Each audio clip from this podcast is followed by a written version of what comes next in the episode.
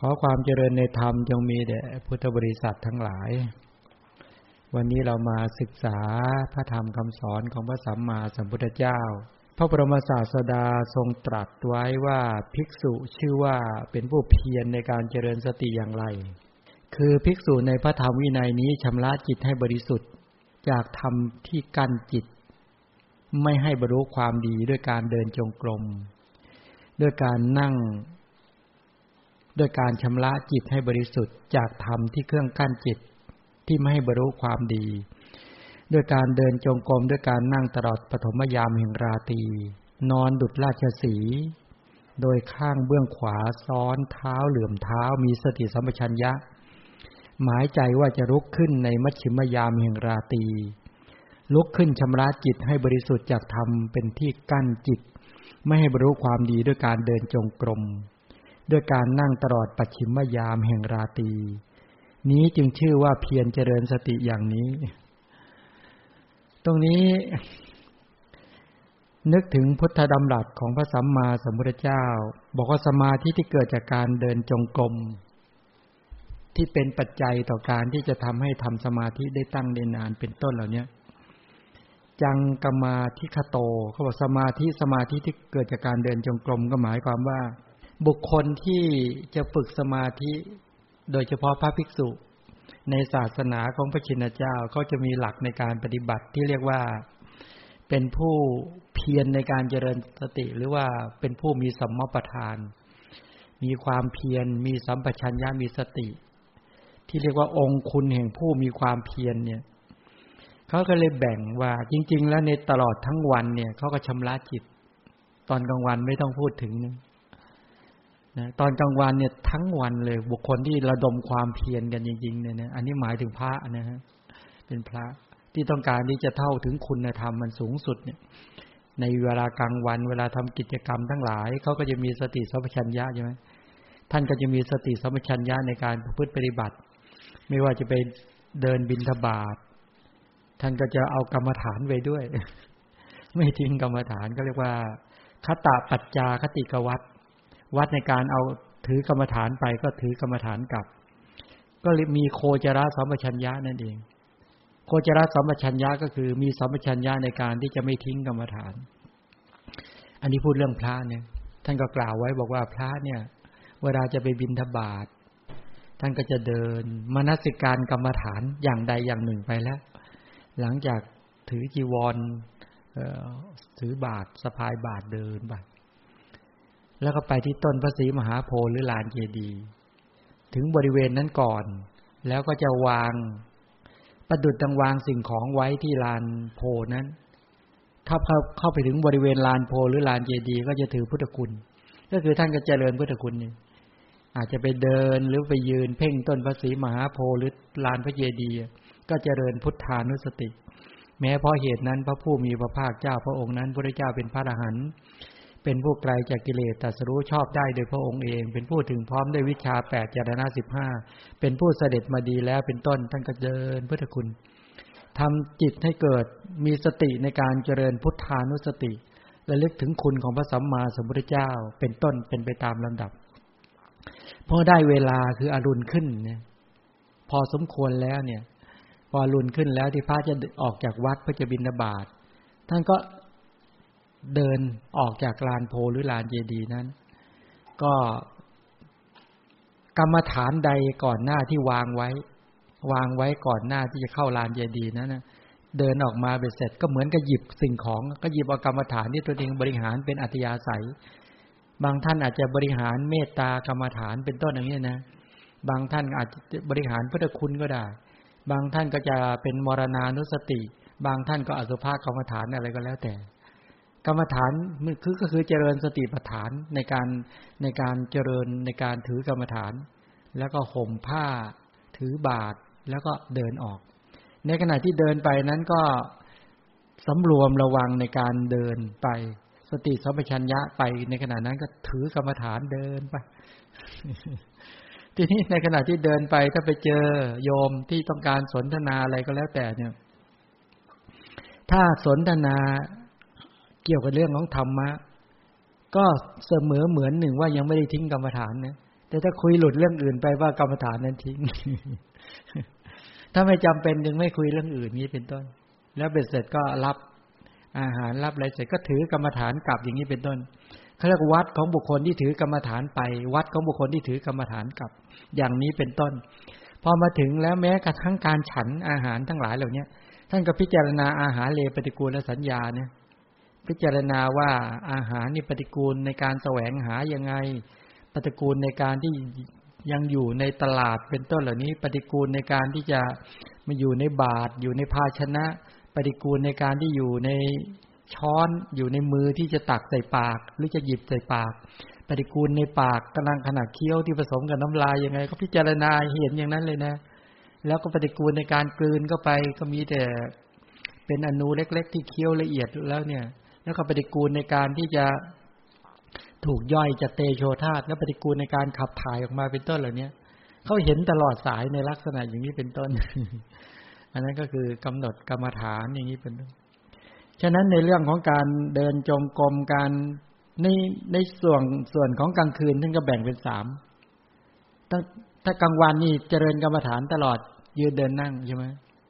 ยืนเดินนั่งเว้นิยาบทนอน ถ้าตอนกลางคืนก็แบ่งเป็นสามช่วง ตั้งแต่หกโมงเย็นจนถึงสี่ทุ่ม อันนี้ให้อยู่ในยาบทสามเว้นนอน ตั้งแต่สี่ทุ่มถึงตีสองเนี่ย อันนี้ก็คือนอน เมื่อสักครู่ที่บอกว่า เวลานอนท่านก็นอนดุดราชสีโดยข้างเบื้องขวาซ้อนเท้าเหลื่อมเท้า มีสติสัมปชัญญะหมายใจว่าจะลุกขึ้นในมัชชิมยามเออในปัจฉิมยามนี่เนะแห่งราตรีนั้น คือมีสติสัมปชัญญะ ด้วยการหลับไปด้วยการมีสติสัมปชัญญะ แต่ก่อนจริง ๆ ก็นอนประมาณสี่ชั่วโมงปัจจุบันที่อามาบอกว่ายืดสักหกถ้างั้นไม่ไหวทดลองดูแล้วไม่ไหวจริงพี่สี่ชั่วโมงเนี่ยโหเดินนี่ไม่ไหว สุขภาพคงแย่ลงอะเนี่ยถ้าถ้าหนุ่มๆแน่นๆถ้าอย่างพระยังหนุ่มๆเนี่ยน่าจะพอไหวกันไหวไหมครับ ไหวไหมอีกถ้าอย่างเนี่ยน่าจะไหวเพราะยังหนุ่มอยู่เพราะนอนกันดึกๆ แล้วก็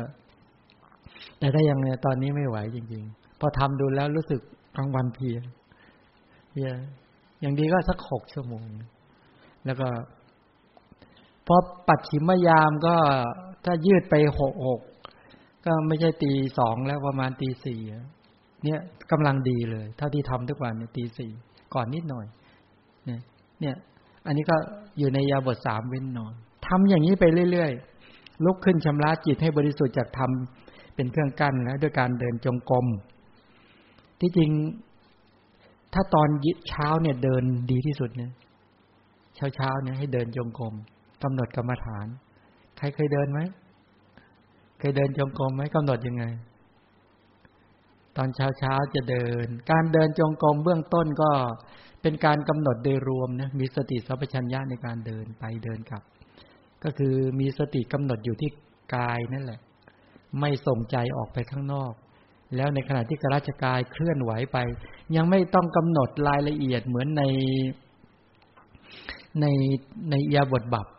ที่คัดฉันโตวาคัดฉามิเมื่อเดินก็รู้ชัดว่าบัดนี้เราเดินตัวเดินก็รู้ชัดบัดนี้เราเดินอยู่เนี่ย ก็คือให้รู้เบื้องต้นก่อน ให้รู้ชัด ก็คือกรัชกายทั้งหมดเนี่ย ที่มีโครงกระดูกตั้งแต่ศีรษะจรดเท้าเป็นโครงกระดูกใช่ไหมที่มี โครงกระดูก แล้วก็มีตัวเส้นเอ็นลึงรัด มีเนื้อฉาบติดทั้งหลาย จริง ๆ ก็ในสรีระของหมูสัตว์ทั้งหลายก็คือโครงกระดูกนั่นแหละ ท่านกล่าวไว้ว่าประมาณสามร้อยท่อน ประมาณนั้นนะเส้นเอ็นก็เก้าร้อยประมาณนี้ลึงรัดอยู่ก้าวลึงรัด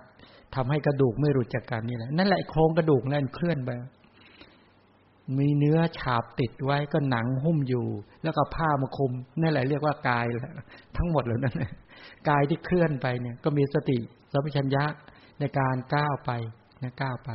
ไปถึงจุดนั้นก็ก้าวแล้วก็ถอยกลับ ก็เดินกลับเดินกลับไปกลับมา ให้มีสติสัมปชัญญะเห็นการก้าวไปไอการการเคลื่อนไหวไปนะการเคลื่อนไหวโดยรวมก่อน ไม่ต้องไปคิดว่าจิตที่คิดจะเดิน จิตตชวายโยธาแล้วก็รูปกายที่เดินยังไม่ต้องไปดูรายละเอียดขนาดนั้นเนาะให้ดูโดยรวมเพื่อให้ได้สมาธิจากการเดินไปเดินกลับจิตใจโปร่งโล่งเบาอย่างนี้ก่อนทำนั่นแหละ จะเป็นเหตุทำให้ได้สมาธิได้ง่าย เวลามานั่งบางคนอาจจะเดินเป็นสามสิบนาที เดินเป็นชั่วโมงอะไรก็แล้ว แต่เดิน ก็เป็นการผ่อนคลายด้วย ผ่อนคลายยาบทด้วยนะสมาธิใดที่เกิดขึ้นเนี่ย ก็หมายความว่า การตั้งอยู่ได้นาน การดำรงอยู่ได้นานก็คือ นิมิต ก็หมายความว่าเวลาเดินจงกรมถูกต้องตามหลักกฎเกณฑ์แล้วจะเป็นปัจจัยทำให้ตั้งอยู่ในสมาธิได้นานอย่างนี้เป็นต้น อีกความหมายหนึ่งในการเจริญกรรมฐาน ปริมุขขังสติงอุปัฏเปตวาดำรงสติไว้เฉพาะหน้าศัพท์นี้ก็แปลว่า ตั้งสติมุ่งตรงต่อกรรมฐาน ปริมุขขังสติงอุปัฏเปตวา ส่วนคำว่าอุชุงกายังปณิทายะก็ตั้งกายตรงเนี่ย ก็คือตั้งกายส่วนบนให้ตรง ก็คือให้กระดูกสันหลังสิบแปดท่อนนะจรดกันสิบแปดท่อนจรดกัน กระดูกสันหลังสิบแปดท่อนกันนับตั้งแต่คอลงไป จนถึงก้นกบ ผลที่รับก็คือหนังเนื้อและเอ็นของผู้นั่งอย่างเนี้ย ย่อมไม่งอ เมื่อไม่งอลำดับนั้นเวทนาที่อาจจะเกิดจากทุก เพราะหนังเนื้อและเอ็นเหล่านั้นงอย่อมเกิดขึ้นไม่ได้ เพราะมันตรงไงตรงมันก็ไม่โค้งไม่งอใช่ไหมมันก็เลยมีท่าที่เหมาะสม ท่าที่เหมาะสม ทุกเวทนาก็จะเกิดได้ยาก จิตก็จะสงบกรรมฐานก็ไม่ตกถอย ก็จะเจริญก้าวหน้านี่เป็นไปในลักษณะนี้ก็เรียกปรับท่านั่ง ดังที่ได้กล่าวไว้แล้วนั้นเวลาก็นั่งเนี่ยก็มีท่าที่ต้องปรับ กราชกายให้ตรงด้วย ส่วนคำว่าปริมุขขังสติงวัตเวทวา ก็คือตั้งสติมุ่งตรงต่อกรรมฐาน ทีนี้ในคำความหมายคำว่าปริเนี่ย หมายถึงการอย่างเห็นมุขขังก็มีความหมายว่าหลุดพ้นก็ได้ สติก็หมายถึงการปรากฏดำรงสติให้อย่างเห็น ให้หลุดพ้นจากธรรมที่เป็นปฏิปักษ์อะไรเป็นปฏิปักษ์ ความฟั่นเฟือนเลือนหลงเป็นปฏิปักษ์ ความฟุ้งซ่านก็เป็นปฏิปักษ์ ความกำหนัดก็เป็นปฏิปักษ์ ความขัดเคืองก็เป็นปฏิปักษ์ ความหดหู่ท้อถอยก็เป็นปฏิปักษ์ ความฟุ้งซ่านลำลักคานใจความลังเลสงสัย นั่นแหละก็คือการ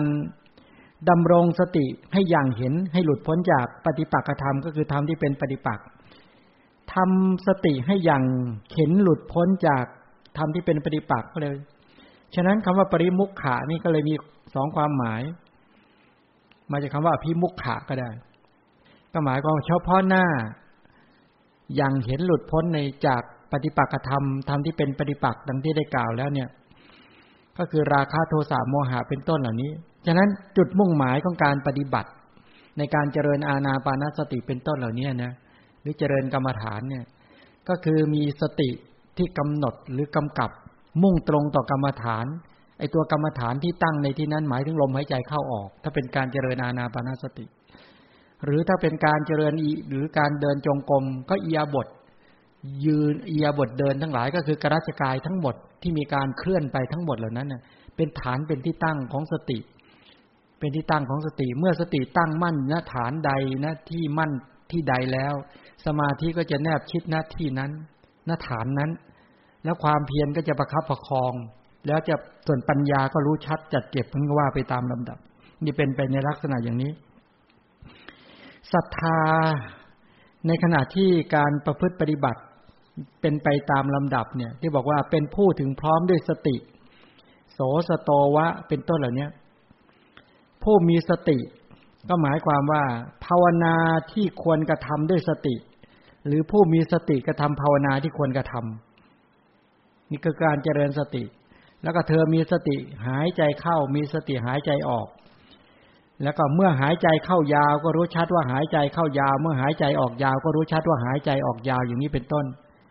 ท่านก็พูดถึงในเรื่องของการเจริญสติก็ไว้ ภิกษุผู้เจริญสติด้วยอาการสามสิบสองประการนะนี่ค่อยๆ เก็บรายละเอียดนิดนึง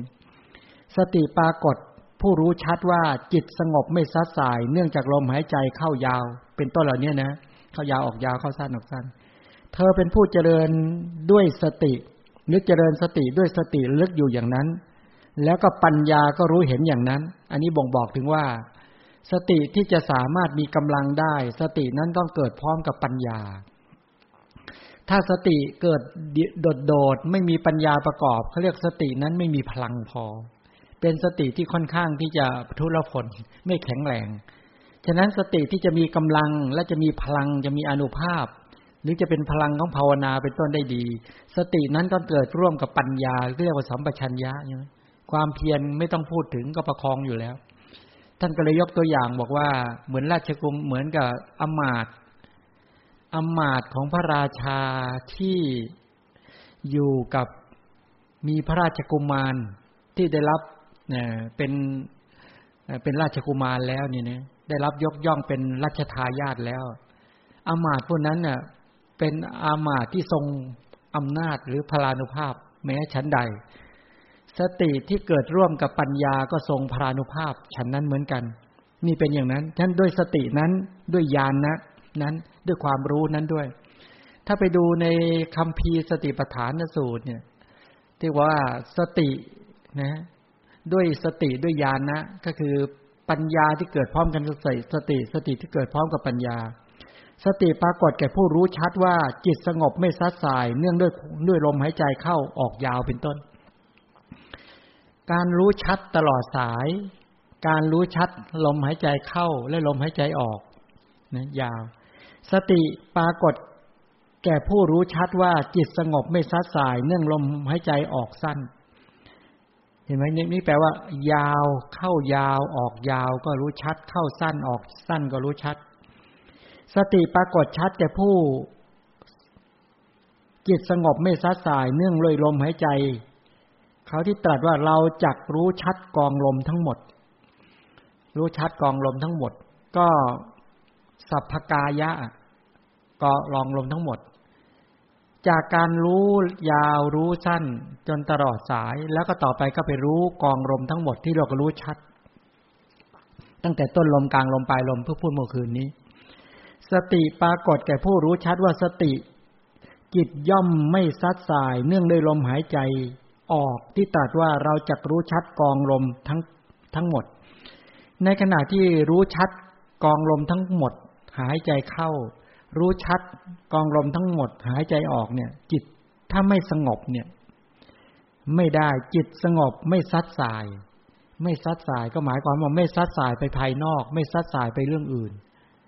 การไม่ซัดสาย เพราะว่าภาวะที่จิตสงบและเยือกเย็น ในการรู้ชัดตั้งแต่ตลอดสายนั่นเอง หายใจเข้า รู้สุด หายใจออกก็รู้สุด อย่างนี้เป็นต้น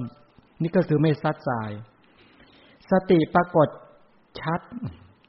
จิตสงบไม่ซัดสาย เนื่องเลยลมหายใจออกที่ตัดว่าเราจักผ่อนลมอันนี้ก็เรียกว่า ปัดสัมพยัง กายสังขารังอัศสิทธสามิติ หายใจเข้า ปัสสิทธาสามิติก็หายใจออก ก็คือการผ่อนลมเป็นไปตามลำดับ สติปรากฏแก่ผู้รู้ชัดว่าจิตสงบไม่ซัดสาย เนื่องในลมหายใจออก เราจะรู้ชัด ที่จริงตามลำดับเนี่ย มันจะมีกายานุปัสสนาเป็นต้นใช่ไหมการรู้ชัดที่เป็นไปในส่วนของการรู้ยาวออกยาวรู้สั้นออกสั้น แล้วก็เป็นการรู้ตลอดสายแล้วก็ระงับ อันนี้ที่เรากำลังศึกษาในเรื่องของกายานุปัสสนาอยู่ แต่ถ้าหากที่เราดูกันเป็นไปตามลำดับ เกี่ยวกับในเรื่องของตัวไปรู้ปีติ หายใจเข้ารู้ปีติหายใจออกอันนั้น เดี๋ยวไปว่ากันอีกที อันนั้นเดี๋ยวจะไปดูตามอาณาปณสติ สูตร ซึ่งได้กล่าวไปแล้ววันแรก ๆ ใช่ไหมทั้งสิบหกในยะ ทีนี้เดี๋ยวดูตามคำสอน ที่บอกว่า เมื่อหายใจเข้ายาวก็รู้ชัดว่าหายใจเข้ายาว เมื่อหายใจออกยาว ก็รู้ชัดว่าหายใจออกยาวอย่างไร ท่านก็ขยายเป็นเก้าประการ เมื่อหายใจ เธอหายใจเข้ายาวในเวลาที่นับว่ายาว เธอหายใจออกยาวในเวลาที่นับว่ายาวเธอหายใจเข้าออกยาวในเวลาที่นับว่ายาว เมื่อเธอหายใจเข้าออกยาวในเวลาที่นับว่ายาว ฉันทะ มีใจรักแล้วแต่เนี้ย ตัวฉันทะ ที่ต้องการลมหายใจยาวนั้นย่อมเกิดขึ้น เธอหายใจเข้ายาวละเอียดกว่านั้น ด้วยอำนาจแห่งฉันทะในเวลาที่นับว่ายาว ฉะนั้นเวลาเกิดฉันทะขึ้นมาเนี่ย เกิดใจรักขึ้นมาเป็นกัตตุกรรมยตาฉันทะเป็นกุศลและฉันทะ มีตัวกุศลเกิดขึ้นเนี่ยถ้าฉันทะเกิดขึ้นเนี่ย แปลว่าอะไร ปลว่าการประพฤติปฏิบัติเนี่ยไม่เบื่อหน่าย ถ้าใครทำฉันทะใจรักให้เกิดไม่ได้เนี่ยทำไปแห้งแล้ง แต่ถ้าฉันทะคือความใจรักอย่างแรงกล้า รักในธรรมะ รักในศีล รักในสมาธิ รักในปัญญา รักในการที่จะฝึกฝน ให้สติปรากฏชัด ให้ปัญญาปรากฏชัดเป็นต้นเหล่านี้แล้วเวลาหายใจเข้ายาวออกยาวเนี่ย ฉันทะเกิดขึ้น ด้วยอำนาจฉันทะ ทีนี้เธอหายใจเข้ายาวออกยาวละเอียดกว่านั้นอีก ด้วยอำนาจฉันทะในเวลาที่นับว่ายาว ไม่ลมมันจะเริ่มละเอียดใช่ไหมในขณะทำอานาปนาสติไปเรื่อยๆเรื่อยๆเนี่ย สภาพลมจะละเอียดเป็นไปตามลำดับ เมื่อเธอหายใจเข้ายาวออกยาวนั่นแหละ ลมก็ละเอียดกว่านั้นอีก ด้วยอำนาจของฉันทะในเวลาที่นับว่ายาว ปราโมทปิติอ่อนๆก็จะเกิด ช่ไหมจะเริ่มเกิดปีติอ่อนๆ เกิดความโปร่งโล่งเบา อันนี้บ่งบอกว่ากันสตินั้นปิดกั้นอกุศลได้ ทั้งสติสังวร ทั้งญาณสังวรน่ะปิดกั้นไม่นิวรณ์เข้าสู่จิต พอนิวรณ์ไม่เข้าสู่จิต แล้วตัวฉันทะเนี่ยเริ่มเริ่มมีกำลังมากขึ้น แล้วปีติอ่อนๆที่เรียกว่าปราโมทก็เกิดขึ้น เบิกบาน จิตโปร่งโล่งเบาเกิดขึ้นหายใจเข้าหายใจออก ย่อมเกิดขึ้น เพราะอารมณ์สงบกว่าเดิมอีก ด้วยความสงบยิ่งกว่าลมหายใจเข้า และลมหายใจออก และเพราะกรรมฐานดำเนินไปสู่วิถีแล้ว ฉะนั้นพอกรรมฐานดำเนินไปสู่วิถีแปลว่า ความตั้งมั่น สติที่จมดิ่งกับลมหายใจเข้า สติที่จมดิ่งกับลมหายใจออกเนี่ย มีความตั้งมั่นดุดทันหินที่จม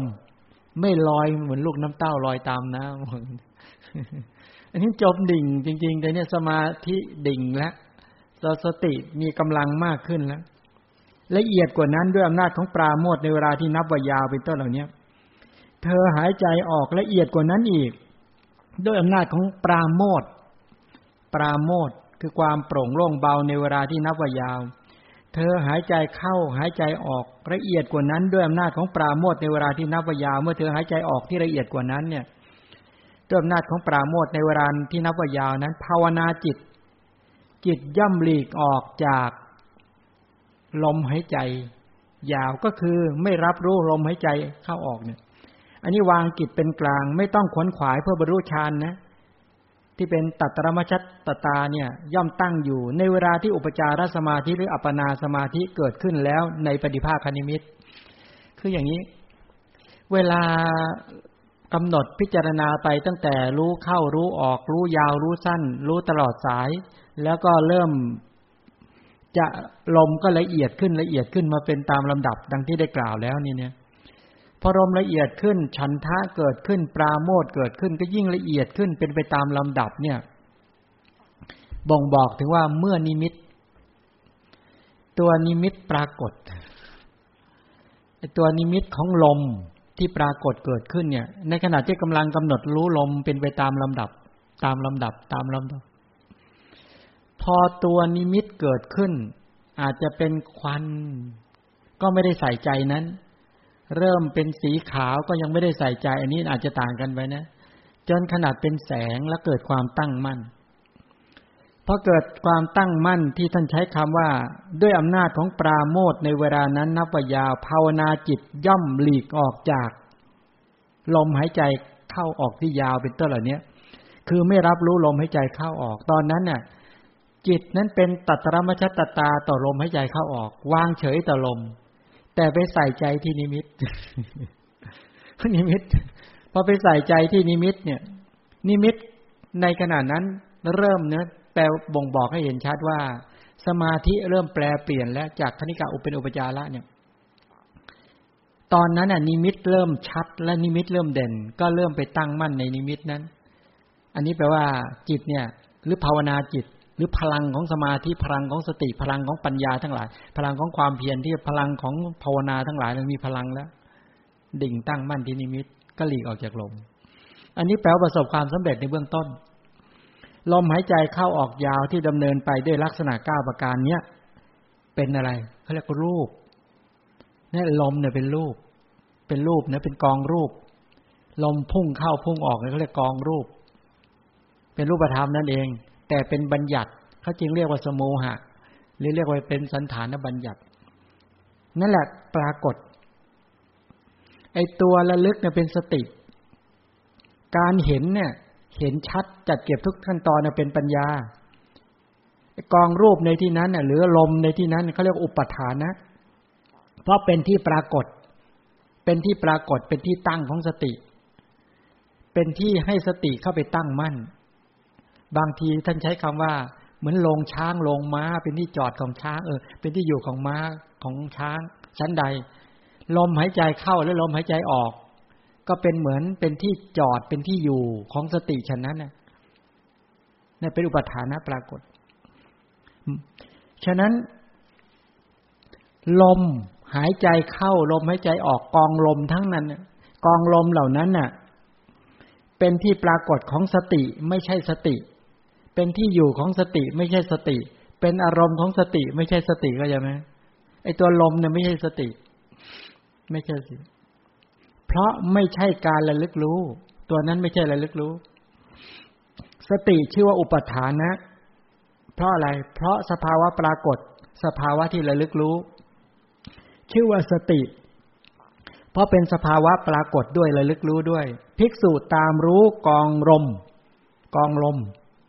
หายใจเข้าและหายใจออกที่เป็นรูปนั้นน่ะ ด้วยสติ ด้วยญาณนนะ ถามว่าลมมีไว้ทำไม มีไว้เพื่ออะไร ลมมีไว้เพื่อเป็นที่ตั้งของสติ และไว้เป็นที่รู้รอบรู้ของญาณนะหรือปัญญาเท่านั้นไม่ได้มีไว้เพื่อกิจอื่น และไม่ให้ตัณหาและทิฏฐิอิงอาศัย อิงอาศัยกองรูปนั้น หรือกองลมนั้น ไม่ให้ตัณหาไปยินดีไปเพลิดเพลินนั้น ฉะนั้นการที่ลมหายใจเข้าหรือลมหายใจออกก็เพียงเพื่อระลึก ก็เพียงเพื่อเกิดญาณนะคือความรู้ อันนี้ก็เป็นอุปกรณ์ เป็นอุปกรณ์ที่จะเป็นตัวฝึกสติสัมปชัญญะ การเจริญสติปัฏฐานที่ตามดู เห็นกายในกายอะ ก็คือลมหายใจเข้าลมหายใจออกเนี่ยเป็นกายส่วนหนึ่ง ให้พิจารณาบอกว่ากายเนี่ยไม่ใช่เราไม่ใช่ของเรา ไม่ใช่บุรุษ ไม่ใช่สัตว์บุคคลอัตตาตัวตนเราเขาใช่ไหมเอาก็จริงก็คือลมหายใจเข้าและลมหายใจออก ก็ไม่ใช่สัตว์ ไม่ใช่บุคคล ไม่ใช่อัตตาตัวตน ไม่ใช่เราไม่ใช่หญิง ไม่ใช่ชาย มองเห็นไหมว่าแท้ที่จริงก็คือเป็นรูปกลุ่มรูปธรรมนะก็เรียกเป็นกลุ่มกายเป็นเป็นที่ตั้ง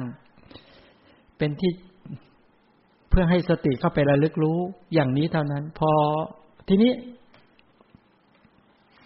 เดี๋ยวมกพูดถึงในเรื่องคำว่าสิกขตินิดนึงสิกขติเนี่ย การสังวรที่ได้พูดไว้แล้วเมื่อวาน บอกว่าสิกขติ เนี่ย เป็นชื่อของตัวสิกขาสาม อธิศีลสิกขาที่เรียกว่า สัพพกายปฏิสังเวทีอาสสิสามีติสิกขติ แล้วก็สัพพกายปฏิสังเวที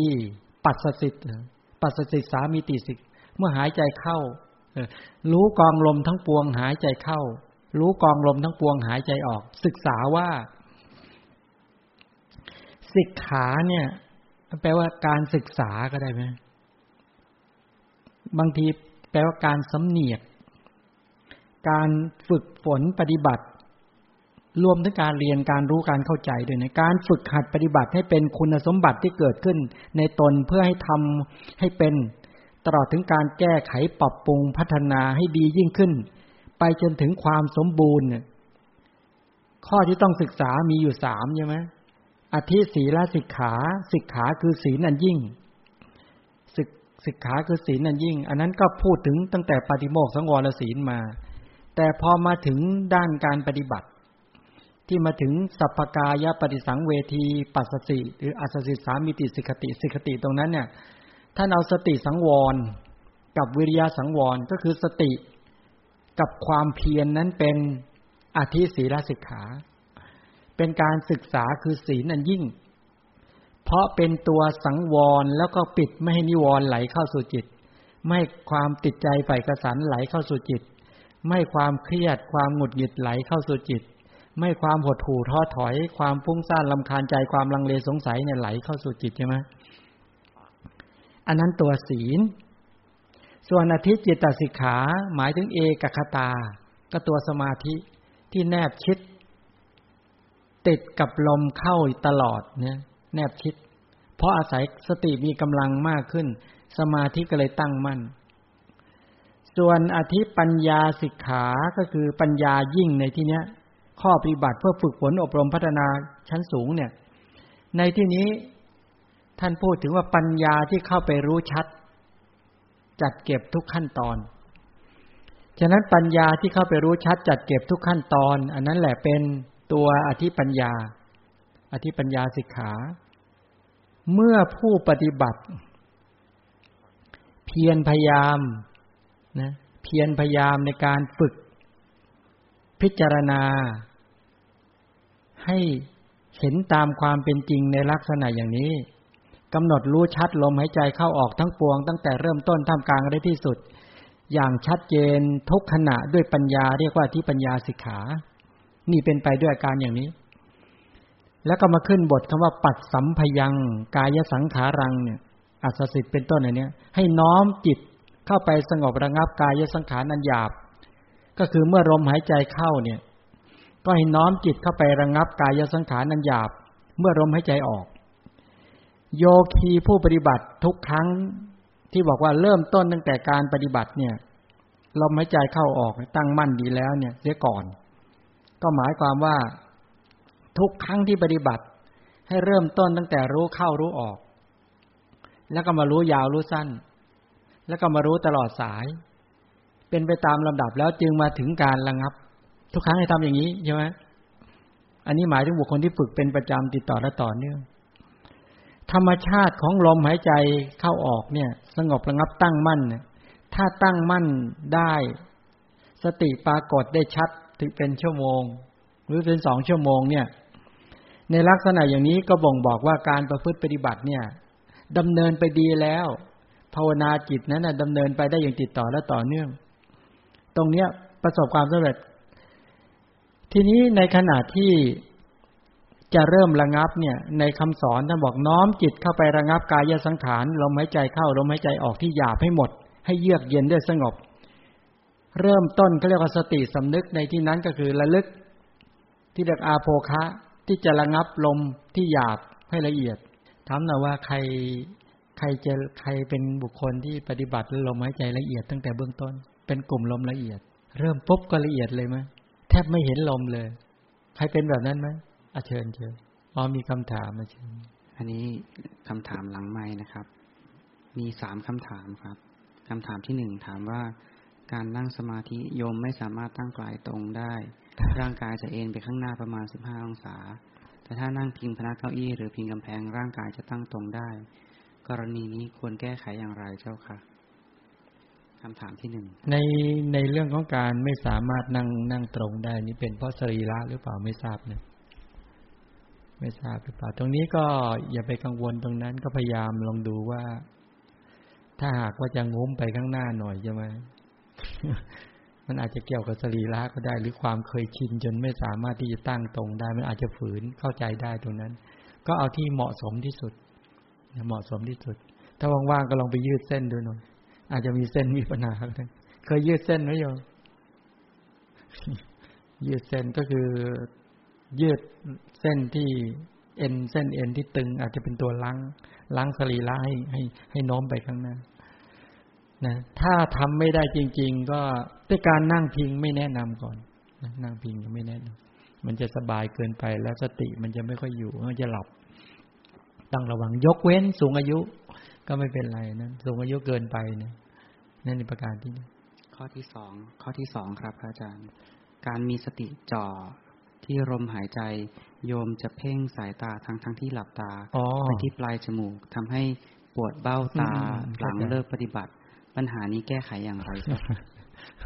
เคยเป็นไหมเวลานั่งหลับตาแล้วเหมือนเราใช้ตาเพ่งลมเป็นครับเป็นใครไม่เป็นเป็นไหมคือเพ่งจนรู้สึกว่า เหมือนเราลืมตาดู ใครเป็นแบบนี้บ้างยกมือดิเหมือนเราลืมตาดูเลยแล้วมันก็จะปวดกระบอกตาที่มันเก่งใช่ไหมเพราะอะไร เพราะเราไปสำคัญว่าการดูลมไปใช้ตา ฉะนั้นกรณีที่จิตเนี่ย จิตไปไปมนสิการใส่ใจไปเพ่งจะดูลมเนี่ย มันก็เลยไปเกรงไอ้ตัวธาตุลมมันวิ่งไปนะวิ่งไปตรงกระบอกตาแล้วก็ไปเกรงตาอยู่นั่นแหละไปล็อกตาไว้ มันเกี่ยวกันในเรื่องของตัววายโยธาวายโยธาที่เกิดจากจิตที่คิด คิดจะดูพอจิตที่คิดแท้ที่จริง การดูลมหายใจเข้าออกเขาใช้ใจหรือใช้ตาใจมโนทวาร ไม่ได้ผ่านทางจักขุทวารแต่ด้วยความใส่ด้วยความที่เราสำคัญไปกำหนดว่ามันอยู่ตรงนี้ ก็เลยลุกตัวจะเอาตาไปมองพอไปใส่ใจอย่างนี้ ลมก็ไปไปไปอยู่บริเวณกระบอกตานี่แหละ เดี๋ยวจะไปบอกรายละเอียดทุก เดี๋ยวต่อไปนี่จะมีรายละเอียดเกี่ยวกับเรื่องของการการผ่อนคลาย การผ่อนคลายลม การผ่อนคลายกระบวนการความคิดที่ทำให้ลมละเอียด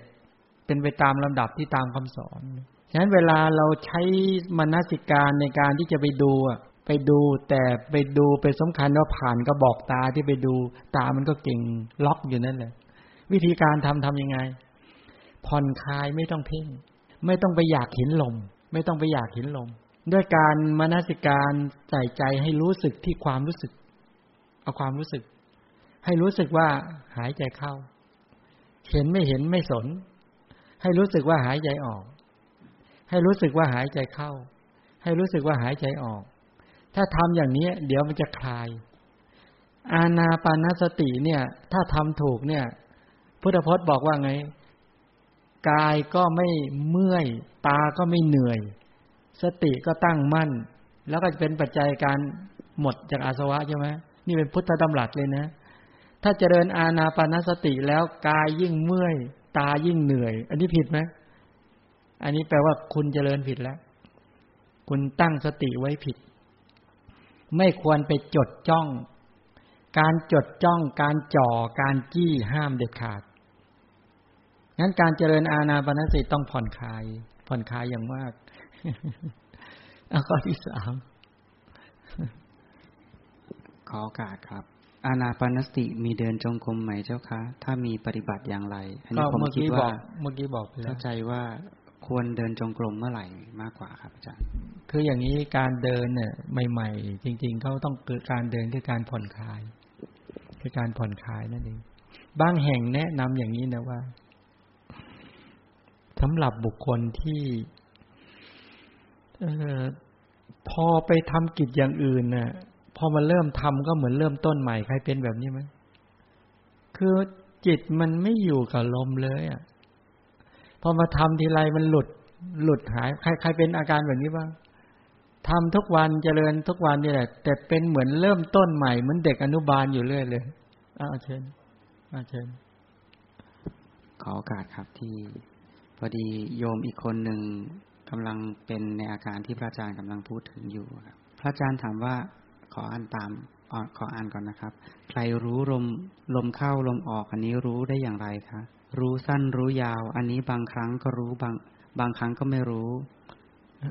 พอพระอาจารย์พูดว่ารู้ตลอดสาย ตรงนี้โยมสงสัยว่า จะรู้ตลอดสายแบบไหนครับเพราะเราดูแค่จุดที่กระทบปลายจมูกแล้วเราก็รู้ตลอดสายได้ยังไง บางครั้งจับ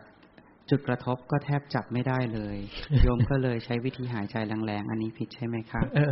โอเค และที่ท่านบอกว่าบางบางคนรู้แค่เบื้องต้นแป๊บเดียวหาย ท่ามกลางและที่สุดหายไป บางคนเบื้องต้นไม่ปรากฏ แต่ตอนปลายไม่ปรากฏ ปรากฏตอนกลาง อันนี้โยมก็ไม่เข้าใจค่ะ ในเมื่อเรารู้สึกแค่ตรงจุดที่กระทบเท่านั้น ขอเข้าขอขอความเข้าใจในส่วนตรงนี้ พอพอเข้ากระทบ ก็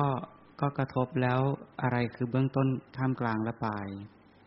โยมรู้สึกที่จุดกระทบทั้งเข้าและออก แต่สักพักก็หลุด แต่ก็ดึงจิตกลับมาดูอีกครั้ง สักพักก็หลุดอีกค่ะ หลุดบ่อย แต่ก็ดึงกลับมาทุกครั้งแบบนี้เรียกเบื้องต้นกลางและตอนปลายได้ไหมคะอย่างนี้กรณีแบบนี้คือการการที่ยอมเห็นนิดเดียวเนี้ย บางทีเข้ารู้สึกบางทีออกไม่รู้สึกจริงๆ อันนี้ไม่ต้องไปใส่ใจจะไปดูเบื้องต้นทำกลางที่สุดยังไม่ถึง เป็นเพียงแค่เริ่มต้นนะเริ่มต้นเพียงแค่ว่าให้รู้เข้ารู้ออก รู้เข้ารู้ออกพอ มันอาจจะเพียงกระทบนิดเดียว แต่ยอมก็หมดความรู้สึกไปแล้วตอนนั้นเขาหมดความรู้สึกในนี้ก็รู้ตามไม่ทัน บ่งบอกว่าสติยังไม่แข็งแรง ฉะนั้นเมื่อสติไม่แข็งแรงเนี่ย ไม่สามารถที่จะเข้ารู้ยาวรู้สั้นได้ก่อน เพียงให้รู้เข้าออก เพราะเราไม่เคยเลย นี่ต้องยอมรับก่อนนะกรรมฐานเราไม่เคยฝึกอย่างติดต่อและต่อเนื่อง ทั้งหมดเหล่านี้ก็คือการที่จะเจริญลมหายใจเข้าและลมหายใจออกเนี่ย เป็นฐานเป็นที่ตั้งของสติ เป็นที่ฝึกเป็นอุปกรณ์ในการที่จะฝึกสติต้องให้เข้าใจอย่างนี้ ทีนี้บางคนเนี่ยแค่ลมหายใจเข้าและลมหายใจออกก็ยังรู้ไม่ได้ ก็ไม่เป็นไรให้มีความรู้สึกก่อนว่าขณะนี้เข้าหรือขณะนี้ออก จนทำไปอย่างติดต่อและต่อเนื่องอย่างแผ่วเบาอย่างเยือกเย็นที่สุด จนไม่มีอะไรมารบกวนจิตแล้ว จิตเริ่มใสจิตเริ่มสะอาดขึ้นมา สติก็จะเริ่มมีกำลังมากขึ้น เมื่อใส่ใจมนสิการบ่อยๆบ่อย ๆ ก็จะสามารถเห็นเข้ากระทบเข้ากระทบออก ใหม่ ๆ มันจะกระทบเข้ากระทบออกเพียงแค่ แค่รู้สึกนิดเดียวเท่านั้นเอง แต่คำว่านิดเดียวในที่เนี้ยบางทีหายใจเข้าตั้งนานแล้ว จึงรู้สึกว่ามันกระทบ บางครั้งลมหายใจเข้าจนจะสุดแล้วจึงรู้ว่ากระทบนั่นแหละถึงเรียกว่าบางครั้งเนี่ย รู้เบื้องต้น บางครั้งรู้ทำกลาง บางครั้งรู้ที่สุดในการหายใจเข้า ในกรณีที่ถ้าอุปมาว่า การที่รู้เบื้องต้นทำกลางที่สุด แต่ไม่ต้องไปตามเนี่ย ให้รู้จุดเดียว เอาอย่างนี้เหมือนกับยามเฝ้าประตู เวลาคนเดินมา คนจะอยู่ข้างนอกไม่สนใจ แต่พอมาถึงที่ประตูที่จะเข้าแล้วก็มาใส่ใจแล้วมาสอบถามที่ตรงนั้นเท่านั้น เมื่อเขาไปแล้วก็ไม่ไปใส่ใจหรือไม่ตามไปรู้ว่าเขาไปไหน แต่รู้ที่จุดเดียวอย่างเงี้ย นี่นี่อย่างอย่างนี้อย่างหนึ่งก่อน อีกอย่างหนึ่งที่บอกว่ากรณีแห่งการที่กำหนด เหมือนที่คนเลื่อยไม้ที่บอกไว้แล้ว เมื่อเรากำหนดจุดที่ฟันเลื่อยกระทบไม้นั้นน่ะ เราก็เห็นว่ามันกระทบแค่ตรงนั้นแหละ ไม่ต้องไปตามเข้าไป การดูนะจุดเดียวเนี่ย ด้วยกำลังของสติด้วยกำลังของญาณนะหรือปัญญานั้น ที่ไม่จำเป็นต้องตามเข้าไปเนี่ย เมื่อสติมีความแข็งแรงปัญญามีความเข้มแข็งมั่นคงแล้วเนี่ย ดูจุดเดียวสามารถรู้ได้ตลอดสาย คำว่าสามารถรู้ได้ตลอดสายก็คือว่า เมื่อดูอยู่อย่างนี้ เมื่อลมหายใจยังเข้าอยู่เรื่อยๆ ก็เห็นกระทบติดต่อและต่อเนื่องติดๆๆๆต่อเนื่องตลอดเวลาอย่างเงี้ย จนสุดลม แม้การเข้าการออกก็เห็นลมกระทบที่ปลายจมูกหรือริมฝีปากเนี่ย ตลอดอย่างต่อเนื่อง จนสุดลม ลักษณะอย่างนี้เขาเรียกว่ารู้ตลอดสาย ในตลอดสายเหล่านั้นเนี่ยมันมีต้นลมกลางลมปลายลมอยู่ในขณะเข้าและออกนั้น โดยไม่ต้องไปตามเข้าไปข้างใน โดยไม่ต้องตามวิ่งออกไปข้างนอก แต่ด้วยความชำนาญ การรู้ตลอดสายนั่นแหละ จึงเห็นต้นลมกลางลมปลายลมได้ด้วยอาการอย่างนี้ ทีนี้เห็นยังไง การเห็นยังไงก็คือว่ากรณีที่เวลาลมหายใจเข้าเนี่ย สภาพที่ลมหายใจเข้ามาเนี่ย เข้าครั้งแรกกระทบ อันนั้นเรียกว่าต้น พอไปสักระยะหนึ่งนิดเดียวเนี่ยนะ ก่อนที่อยู่ในท่ามกลางมันจะคำนวณได้ ว่าตอนนี้เป็นกลาง พอใกล้จะสุดแห่งการหายใจเข้านั้นเขาเรียกว่าปลายลม นั้นลมมันจะวิ่งที่จริงถ้าคำนวณเส้นทางก็คือว่า หายใจเข้าต้นลมอยู่ที่ปลายจมูก ถ้าวิ่งไปถึงกลางก็ถึงหัวใจอย่างเงี้ยปลายลมก็อยู่สะดือเนี่ยอย่างเงี้ยหายใจเข้า ถ้าหายใจออกก็ต้นลมอยู่สะดือ กลางลมก็หัวใจเนี่ย ปลายลมก็อยู่ที่ปลายจมูกอย่างเงี้ยนะปลายลมเนี่ยหายใจออกมันสุดตรงตรงนั้น แต่ในยะที่กล่าวอย่างนี้ ถ้าเราวิ่งตามไปสมาธิจะไม่ตั้งมั่น แล้วนะเข้านะเข้าที่ไปเห็นข้างในขึ้นมา มันก็จะกลายเป็นกรรมฐานเป็นอย่างอื่นไป มันไม่ใช่ลมแล้วเขาถึงห้าม ท่านถึงห้ามอย่างนั้น แต่ดูได้จุดเดียว ถ้ายมไม่เข้าใจ ไม่ต้องไปใส่ใจเลย ใส่ใจณจุดเดียวนั่นแหละ ให้สังเกตได้ว่าถ้าสติยังอ่อนแออยู่ มันจะเห็นกระทบนิดเดียว ทั้งๆทที่ลมออกอยู่นั่นแหละ แต่ความรู้สึกกระทบมันหาย อันนี้บ่งบอกว่าสติยังไม่แก่กล้า ยังไม่แข็งแรงยังไม่มีพลังพอ ก็ใส่ใจไปเรื่อยๆ ในที่สุดจริง ๆ จากการการเห็นเนี่ยจะยาวขึ้น จะยาวขึ้นในสุดจริงสามารถเห็นได้ตลอดสาย นี่เป็นด้วยการอย่างนี้ นั้นการเห็นแบบตลอดสายนั่นแหละ เขาจึงเรียกว่าเป็นสิกติก็ถึงบอกว่าสติสังวรและวิริยะสังวรเนี่ย อันนั้นเป็นตัวอธิศีลสิกขา ปิดไม่ให้นิวรณ์เข้ามาได้ อะไรทำให้การที่เราสติของเราไม่แข็งแรง และการเห็นยาวสั้นและตลอดสายไม่ชัด เพราะ หมู่สัตว์ทั้งหลายปล่อยให้นิวรณ์ไหลเข้าสู่จิตบ่อย เมื่อนิวรณ์คือความติดใจใฝ่กระสัน ความเครียดความโกรธความหดหู่ท้อถอยความพุ่งสั้นไหลเข้าสู่จิตบ่อย ๆ สติก็เลอะเลือน เมื่อสติเลอะเลือน สติไม่มีกำลัง ก็ไม่แปลกที่ไม่เห็นลม เพราะเราไม่เคยฝึก แต่เมื่อเราฝึกจนสติมีกำลังมากขึ้น ความเพียรที่สร้างสรรค์มีกำลังมากขึ้น เป็นสติสังวรวิริยสังวร ปิดนิวรณ์ไม่ให้เข้าสู่จิตได้ สติจะมีกำลังมากขึ้นแล้ว ลมที่จะละเอียดขนาดไหนก็จะเริ่มปรากฏชัด จะเริ่มปรากฏชัดต่อสติต่อยานปัญญาของผู้ปฏิบัตินั้นฉะนั้นอย่าแปลกใจว่าเพราะเราปล่อยให้กิเลสสกปรกเนี่ย มันไหลเข้าสู่จิต ไหลเข้าสู่จิต แล้วจิตก็จะซัดสาย ฟุ้งไปในเรื่องนั้นทีฟุ้งไปในเรื่องนี้ฉะนั้นจึงไม่สามารถที่จะมองเห็นอะไรได้ชัด อุปมาอย่างนี้จะเห็น เหมือน เหมือนผ้า ผ้าที่มีลาย มีลายดอกไม้ มีลายอะไรตะข่ายก็แล้วแต่ ที่ไปติดไว้บนหน้าต่าง ถ้าเราใช้ตะปูตอกผ้าเอาไว้ แค่ด้านบนอย่างเดียว ลมมันก็จะพัดตึกตึกตึกตึกตึกสั่นไหวตลอดเวลา ใช่ไหมนี่ก็เหมือนกัน แล้วเราไม่สามารถจะเห็นรายละเอียดของผ้าได้หรอกลมมันก็พัดพิ้วไหวตลอดเวลา ถ้าต้องการอยากจะเห็น เราก็ต้องตึง ใช้ตะปูตอกทั้งสี่ด้าน ที่หน้าต่างนั้นน่ะ พอตะปูตอกติดผ้าทั้งหน้าต่าง ลมจะพัดกระแทกยังไง แต่นี้ไม่ไหวแล้วถ้ายิ่งตึงมากเท่าไหร่ ความไม่สั่นไหวของผ้าก็มากเท่านั้น และถ้าเราใช้สายตาจ้องไปที่ผ้า เราจะเห็นรายละเอียดของผ้านั้น ว่าเป็นลายดอกไม้เป็นลายตาข่าย โดยชนิดที่ว่าเห็นได้ชัดแม้ชั้นใด นี้ก็เหมือนกันสติที่ไปตรึง ไปดึงหรือไปจับลมหายใจเข้าออก ในขณะที่สติไปดึงหรือไปตรึงเนี่ยไปตึงลมหายใจเข้าลมหายใจออกอยู่ เหมือนการที่เรา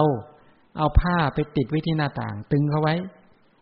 แต่ถ้าถ้าสมาธิเริ่มแนบชิดติดกับลมกับพลังของสมาธิพลังของภาวนามีกำลังมากขึ้นแล้วเนี่ย ก็เหมือนเราตึงทั้งสี่ด้านทั้งหมดเลย นั้นแปลว่าจิตไม่ไหว จิตไม่สั่นไหว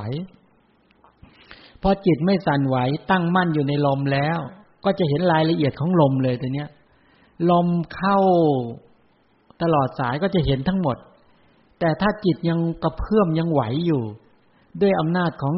การสั่นไหวเพราะกำลังของสติไม่แข็งแรงกำลังของสมาธิไม่ตั้งมั่นกำลังของความเพียรไม่ประคองจิตไว้ให้ตั้งมั่นอยู่ในลมเดียว ก็เป็นเรื่องปกติ ในการที่จะจิตก็กระเพื่อม เมื่อจิตกระเพื่อมอยู่ก็ไม่เห็นลมหรือเห็นได้นิดหน่อย ฉะนั้นหลักการก็คือว่าต้องฝึกให้ติดต่อและต่อเนื่องไปเรื่อยๆ จนในที่สุดจนสามารถเห็นได้ตลอดสายได้ ก็จะประสบความสำเร็จพอจะมองเห็นไหมมีถามปัญหาไหมหมดแล้วเนะทีนี้ดังที่ได้กล่าวไว้แล้วว่า สรุปการที่บอกลมหายใจเข้ายาวออกยาวผู้ปฏิบัติก็ตั้งใจในการที่จะประพฤติปฏิบัติ ทำฉันทะเป็นต้นให้เกิดขึ้นเนี้ย เมื่อทำในเขาเรียกว่าเป็นตัวดังบอกว่าตัวสัพพกายปฏิสังโวเอทีเนี่ยว่ารู้ตลอดสาย การสำรวมที่เป็นสติสังวรวิริยะสังวรของภิกษุผู้เป็นอย่างนั้นก็คือการกำหนดให้รู้ชัดเบื้องต้นท่ามกลางและที่สุดของลมหายใจเข้าและออก อันนั้นเป็นอธิศีลสิกขาในสิกขานี้ สมาธิคือความตั้งมั่นแห่งจิตที่แนบชิดติดกับลมนั้นเป็นอธิจิตสิกขา ปัญญาที่รู้ชัดจัดเก็บทุกขั้นตอน อันนี้เป็นปัญญาสิกขา สรุปก็คือว่าผู้ปฏิบัติ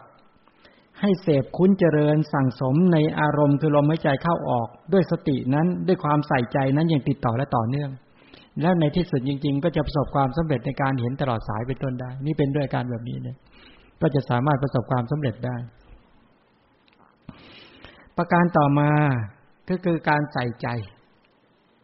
ที่เริ่มตั้งแต่ว่าการการระงับกองลม การเฝ้าดูลมให้ใจเข้าออกที่กระทบชัดเจนตรงจุดเดียวอย่างสงบ และเป็นปกติเป็นธรรมชาติ พอพลังของสมาธิตั้งมั่นยิ่งขึ้น ลมหายใจเข้าออกสงบ ตามลำดับนะตามลำดับ ตั้งแต่เข้าออก รู้เข้ารู้ออก รู้ยาวรู้สั้น รู้ตลอดสาย ชัดเจนนะชัดเจนแล้ว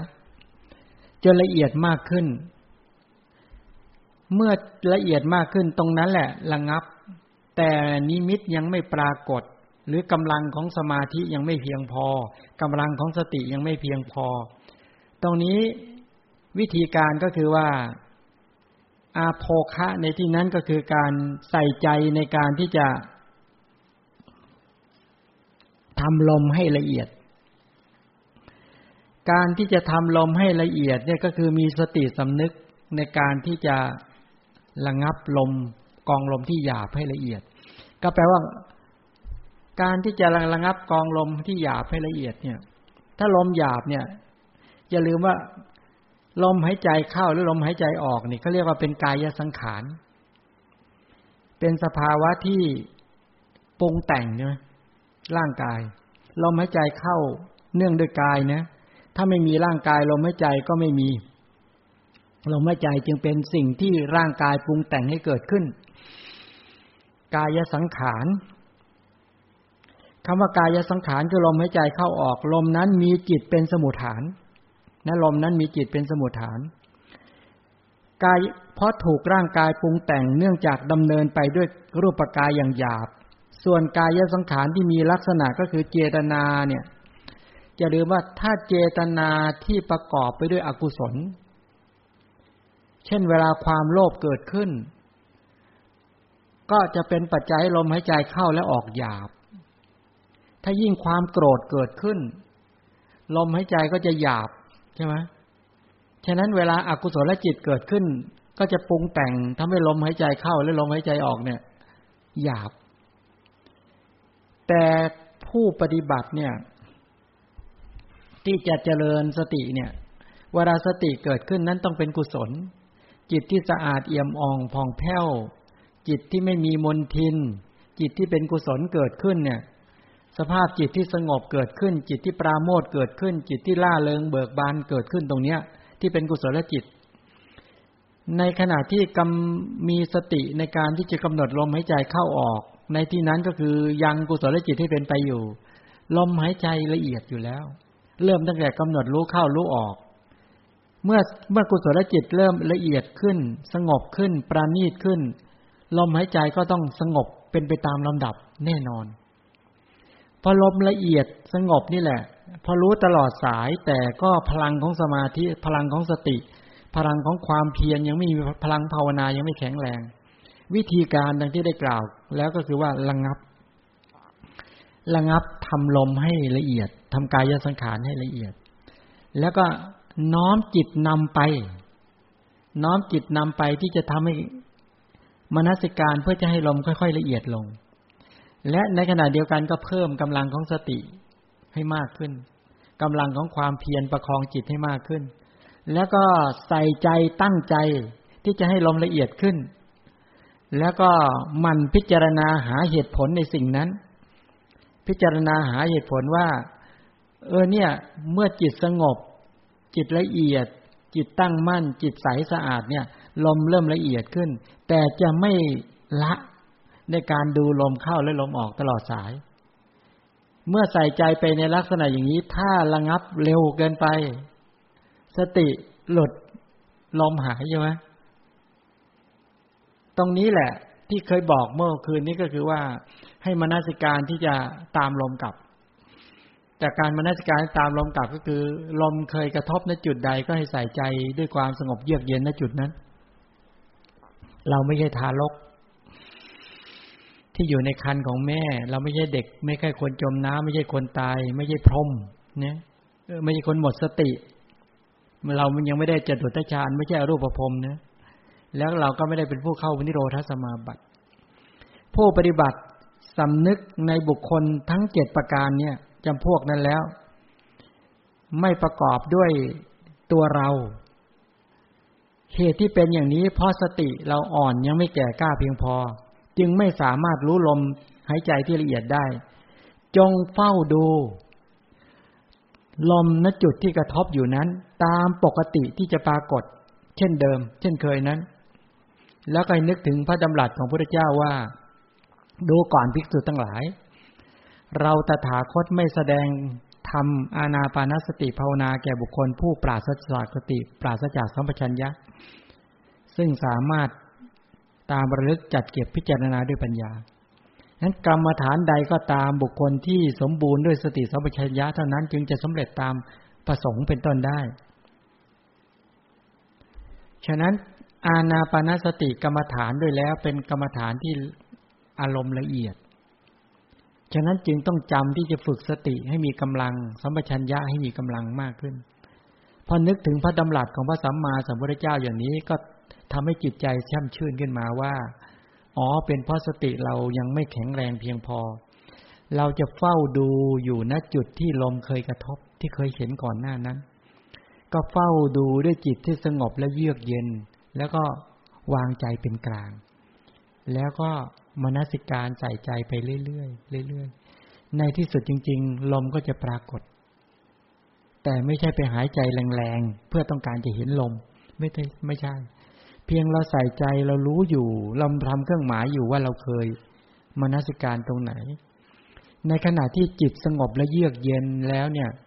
กรัชกายทั้งหลายเหล่านี้ก็สงบด้วย เมื่อกรัชกายทั้งหลายสงบเยือกเย็นเนี่ย ก็จะสามารถที่จะเห็นลมอย่างนี้เป็นต้นได้ ลักษณะของลมหยาบละเอียดและสงบเนี่ย โดยพิสดารท่านก็กล่าวในลักษณะนี้เมื่อกายและจิตของเธอถูกกำหนดแล้วลมหายใจเข้าลมหายใจออกย่อมสงบระงับ เมื่อกายและจิตสงบแล้วลมหายใจเข้าและลมหายใจออกนั่นละเอียด ละเอียดก็ควรพิจารณาว่ามีอยู่หรือไม่อย่างนี้เป็นต้น ลมหายใจเข้าออกของคนทั่วไปที่มีจิตซัดสาย เป็นสภาพที่หยาบไม่สงบ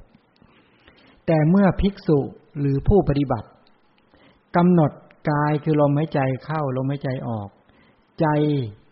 จิตที่รู้ลมเข้าและลมออก ที่ประกอบด้วยราคะโทสะโมหะเป็นต้น ถ้าเป็นไปในลักษณะอย่างนั้น จิตก็ดิ้นรนสับสน ลมหายใจก็หยาบ อุปมาเหมือนคนวิ่งวิ่งลงจากภูเขา หรือวางของหนักลงจากศีรษะ ตอนที่เราเหนื่อยเหนื่อยลมหายใจเข้าก็หยาบ จมูกแทบไม่พอหายใจเนี่ย ต้องหายใจทางปากอยู่ แต่เมื่อบรรเทาความเหน็ดเหนื่อยแล้ว อาบน้ำดื่มน้ำพักผ่อนแล้วเนี่ย นอนพักใต้ร่มเงาเป็นต้นเหล่านี้แล้วเนี่ย เธอก็ลมก็จะค่อยละเอียด ถึงลักษณะพิจารณามีอยู่หรือไม่ชั้นใด ในการก่อน ลมหายใจเข้าและใจออก กายและจิตของบุคคลนั้น ถึงลักษณะที่พิจารณาเนี่ย ตรงนี้ก็คือว่าสภาพลมหายใจแต่ละชั้นนะ เมื่อเวลาใดกำหนดลมหายใจยังหยาบ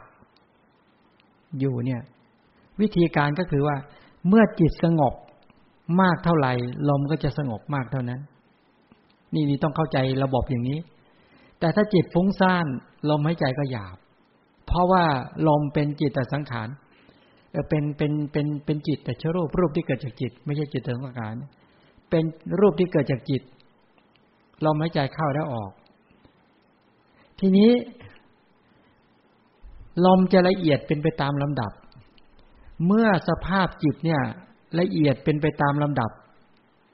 จนถึงได้อุปจาระสมาธิ เห็นไหมว่า ถ้าเป็นมหากุศลธรรมดาเนี่ย จากการฟังธรรมเนี่ย แล้วจิตสงบเยือกเย็นเนี่ยลมก็ละเอียดนะ แต่ถ้าหากสูงไปกว่านั้น ระดับอุปจารสมาธิยิ่งละเอียดกว่า อย่างนี้เป็นต้น แต่จะละเอียดอย่างไร ถ้าสติมีกำลังสมาธิมีพลังขึ้นมาแล้วเนี่ย สติก็จะสามารถกำหนดหรือจับลมนั้นได้นี่ต้องเข้าใจอย่างนี้ แต่เพราะว่าผู้ปฏิบัติที่เริ่มต้นเวลาฝึกมาเป็นไปตามลำดับเนี่ย เหตุมุ่งหมายก็คือว่า ด้วยพลังของสมาธิภาวนายังไม่แข็งแรงพอ ลมเวลาจิตเกิดสงบนิดหน่อย พอลมละเอียดลงละเอียดลงปุ๊บลมก็หายฉะนั้นเมื่อลมหายจึงต้องมานัสการใส่ใจณจุดเดิม จนลมกลับคืนมา เมื่อลมกลับคืนมา เวลาจะผ่อนลม ถ้าจะผ่อนลมเพื่อต้องการอยากให้สติมีกำลังมากขึ้นนะ แต่ถ้าเราทำแบบเพลินๆไปเรื่อยๆ โดยไม่มนสิการหรือใส่ใจเพื่อจะทำให้สติมีกำลังสมาธิมีกำลังและปัญญามีกำลังมากขึ้น มันจะไม่พัฒนา แล้วนักเข้านักเข้าพอเผลอนิดหน่อยลมก็หายอยู่ล่ำไป อันนี้ต้องเข้าใจว่าไม่เจริญ ภาวนาไม่เจริญกรรมฐานไม่เจริญขึ้น แต่ถ้าปรารถนาให้กรรมฐานเจริญขึ้น ลมที่ละเอียดด้วย สติที่แผ่วเบาเป็นต้นด้วยยังไม่พอ ก็ต้องเพิ่ม เพิ่มกำลังสติให้ชัดขึ้นนะ ใส่ใจมนสิการให้ชัดขึ้น สังเกตได้ไม่ยากว่า ถ้าลมมันจะหายแสดงว่าเราไม่สามารถที่จะให้สติแข็งแรงเห็นได้ตลอดสาย ลมเราละเอียดนะแต่ถ้าสามารถเห็นตลอดสายทั้งเข้าและออก ทั้งเข้าและออก อยู่ในจุดเดียวเห็นได้อย่างติดต่อและต่อเนื่องตลอดสาย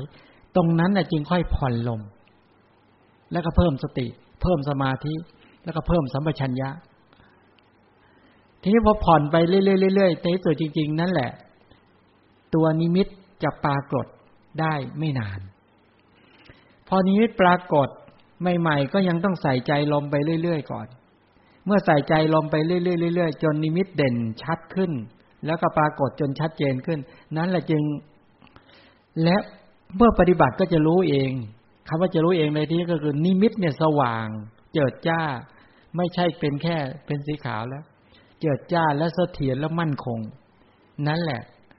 จึงยกจิตวางเฉยต่อลม แล้วก็ไปรับเอานิมิตเป็นอารมณ์ แล้วก็บริหารสมาธิต่อได้ไม่ยากแล้วแต่เนี้ย ไม่ยากแล้ว เพราะว่าตัวนิมิตเด่นกว่าลมมาก แล้วก็ชัดกว่าลมมาก สังเกตไม่ไม่ไม่ยากแล้วว่า ถ้าตัวนิมิตสว่างสวัยเจิดจ้ามากเท่าไหร่บ่งบอกว่าพลังของสมาธิ มาก แต่ถ้ากำลังของนิมิตค่อยๆลิบหลีลงลิบหลีลง อันนี้บ่งบอกถึง ตัวสมาธิภาวนาทั้งหลายเหล่านี้มันหมดกับ อันนี้ก็วิธีการเป็นแบบนี้ พอจะมองเห็นนะต่อทีนี้ก็คือว่า ในลมหายใจเข้าออก ซึ่งสงบระงับกายสังขารละเอียด เยือกเย็นแผ่วเบาจนต้องใส่ใจสมาธิตั้งมั่น แล้วก็เฝ้าดู นั่นลมที่มากระทบที่จมูกหรือริมฝีปากนั้นอย่างติดชิด อีกไม่นานนะ สามารถจับลมที่ละเอียดเยือกเย็นแผ่วเบานั้นได้ เพราะอาศัยอะไร พลังแห่งสติที่ตั้งมั่นขึ้น อาศัยพลังแห่งสัมปชัญญะคือความรู้ชัด หรือปัญญาที่สุขุมลุ่มลึกมากขึ้น ภาวนาเนี่ยแนบชิด ไว้กับลมที่ละเอียดเยือกเย็นแผ่วเบานั้นเน่ะ เมื่อสมาธิตั้งมั่นยิ่งขึ้น นิมิตก็จะเกิดขึ้นแล้วแตอนนี้ ในปฏิสัมพิธามักแสดงบอกว่า โยคีผู้ปฏิบัติ ที่บอกไว้แล้วใช่ไหมถ้าเคยสั่งสมอัธยาศัยในอดีตไว้มา เพียงเฝ้าดูลมหายใจเข้าออกยาวสั้น ตั้งแต่ต้นจนถึงที่สุด ละเอียดเยือกเย็นแผ่วเบาปุ๊บ ก็ผ่าน ต้องผ่านตามลำดับแต่เขาเร็ว ต้องยอมรับ คนที่สั่งสมอัธยาศัยหรือมีความคุ้นเคยกับการฝึกกรรมฐานนี้มา แปลว่าเขาฝึกมานานแล้วในอดีตในอดีตที่เขาสั่งสมมานานเขาจะไปเร็วมาก เข้าออกชัด รู้ยาวรู้สั้น รู้ตลอดสายแล้วก็สงบเยือกเย็นปุ๊บเขาก็ได้นิมิตไม่ยาก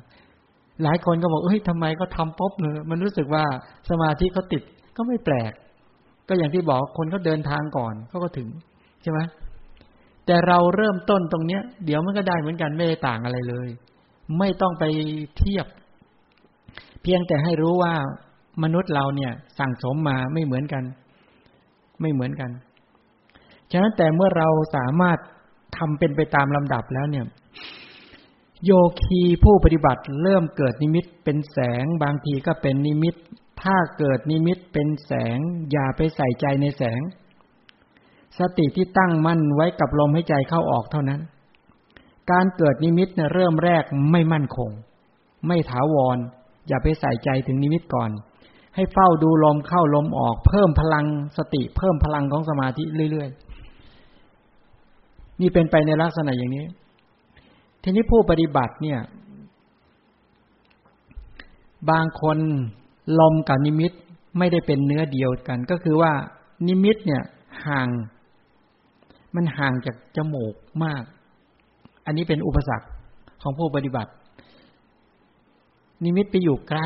บางทีมันเห็นแค่แวบๆหายแวบๆหายอะไรก็แล้ว แต่ก็ไม่ต้องกังวลนะไม่ต้องกังวล หรือบางทีมันไปอยู่บางคนเนี่ยติดอย่างนี้เป็นเดือนเลยนะอยู่ไกลๆอย่างนั้นเนี่ย ทีนี้ตนเองไปจิตจดจ่อ อยากจะให้มันเข้ามา อยากจะให้นิมิตสว่างอะไรเงี้ย มันก็เลยกลายเป็นว่า ไปมัวเฝ้าวิตกกังวล อยากได้นิมิตอะไรก็รู้ไม่แท้จริงต้องบอกว่า การที่เราได้ฝึกสติแต่ละวันก็นับว่าบุญแล้ว ให้นับอย่างนั้นนะนั้นไอ้เรื่องนั้นเรื่องนิมิตไม่ได้สำคัญก่อน ไม่ได้สำคัญอะไรหรอกเพียงแต่เราได้ดูลมเข้าลมออกแล้วมีความสุขมีปลาโมดมีปีติตรงเนี้ยก็นับว่าสุขแล้ว สำหรับเราเราทั้งหลายใช่ไหมถ้ามันจะพัฒนาไปมากกว่านั้น ก็เป็นของแถมแค่นี้เอง ก็เป็นของแถม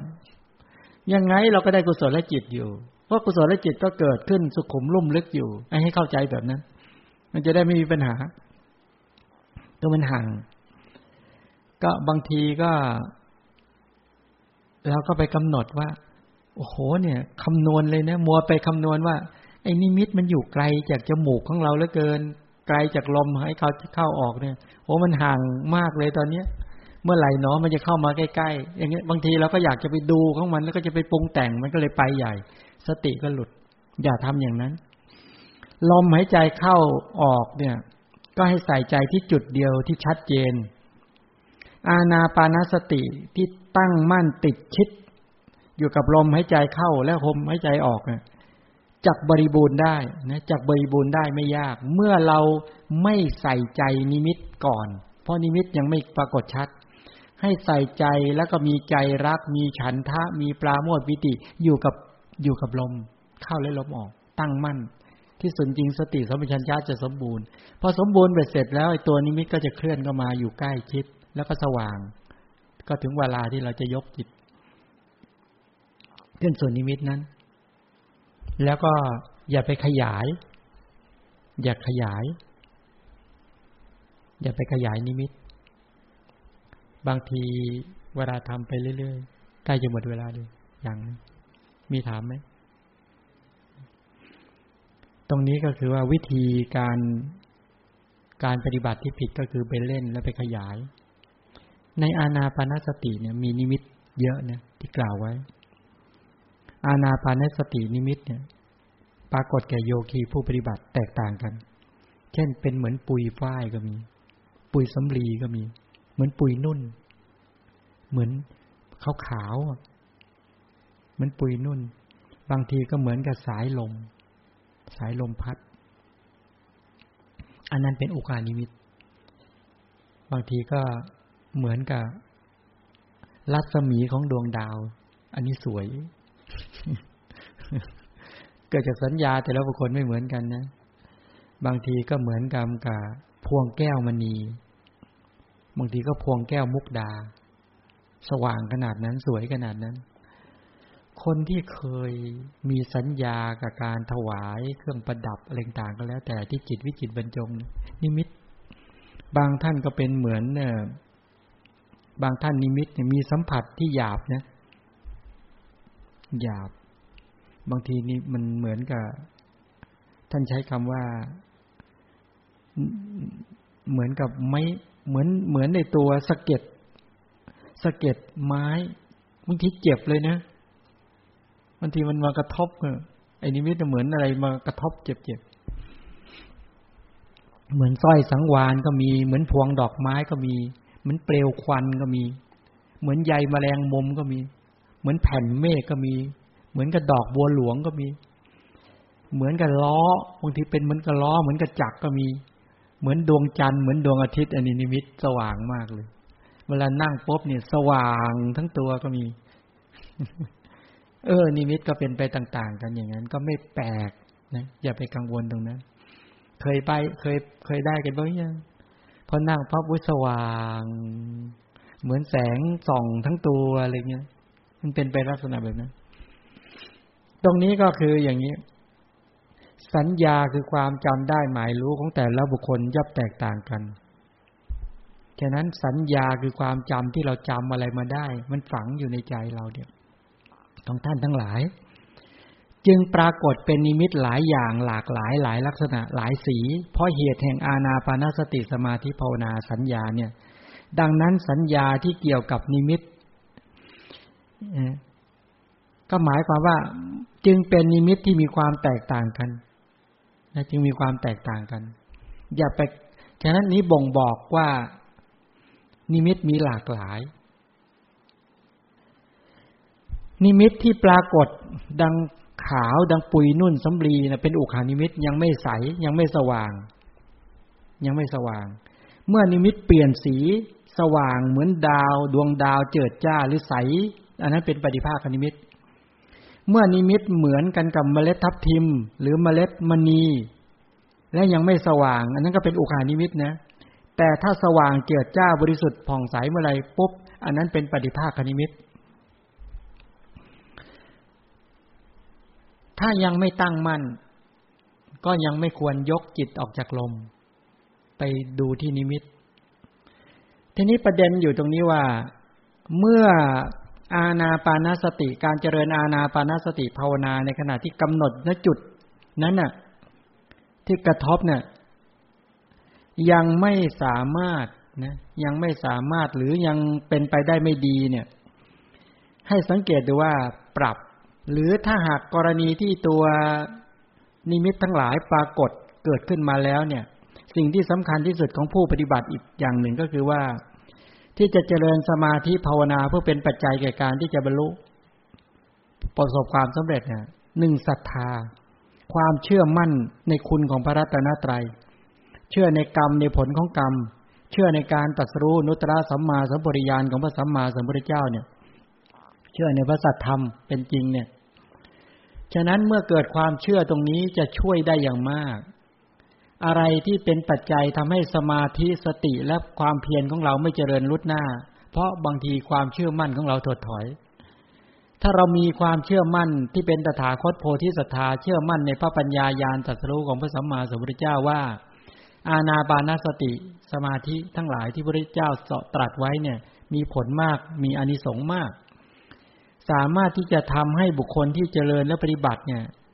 ที่กิเลส บุคคลที่กิเลสที่เกิดขึ้นแล้วแล้วเนี่ยจะสงบไปได้โดยพลัน เหมือนฝนใหญ่ที่ตกในสมัยไม่ใช่ฤดูกาลเป็นต้นเหล่านี้เพราะเกิดศรัทธาคือเกิดความเชื่อมั่นว่าเราแนวทางที่เราประพฤติปฏิบัติเนี่ยถูกต้องแล้วไอ้จิตใจที่หดหู่ท้อถอยจะมีพลังมากขึ้น จะมีพลังมากขึ้นเกิดความเชื่อมั่นนั้นความเชื่อมั่นจะชักจูงทำให้เกิดความใส่ใจอย่างแรงกล้าเกิดขึ้นในการปฏิบัตินะ บางทีเราปฏิบัติไปปฏิบัติมาเจอปัญหาอุปสรรคจากการปฏิบัติแล้วท้อถอยเคยเป็นไหมรู้สึกว่าโอ้เราเนี่ยทำยากลำบากเหลือเกินอะไรต่างเนี่ย ให้ก็น้อมนึกถึงพระรัตนตรัยนึกถึงพระพุทธคุณนะ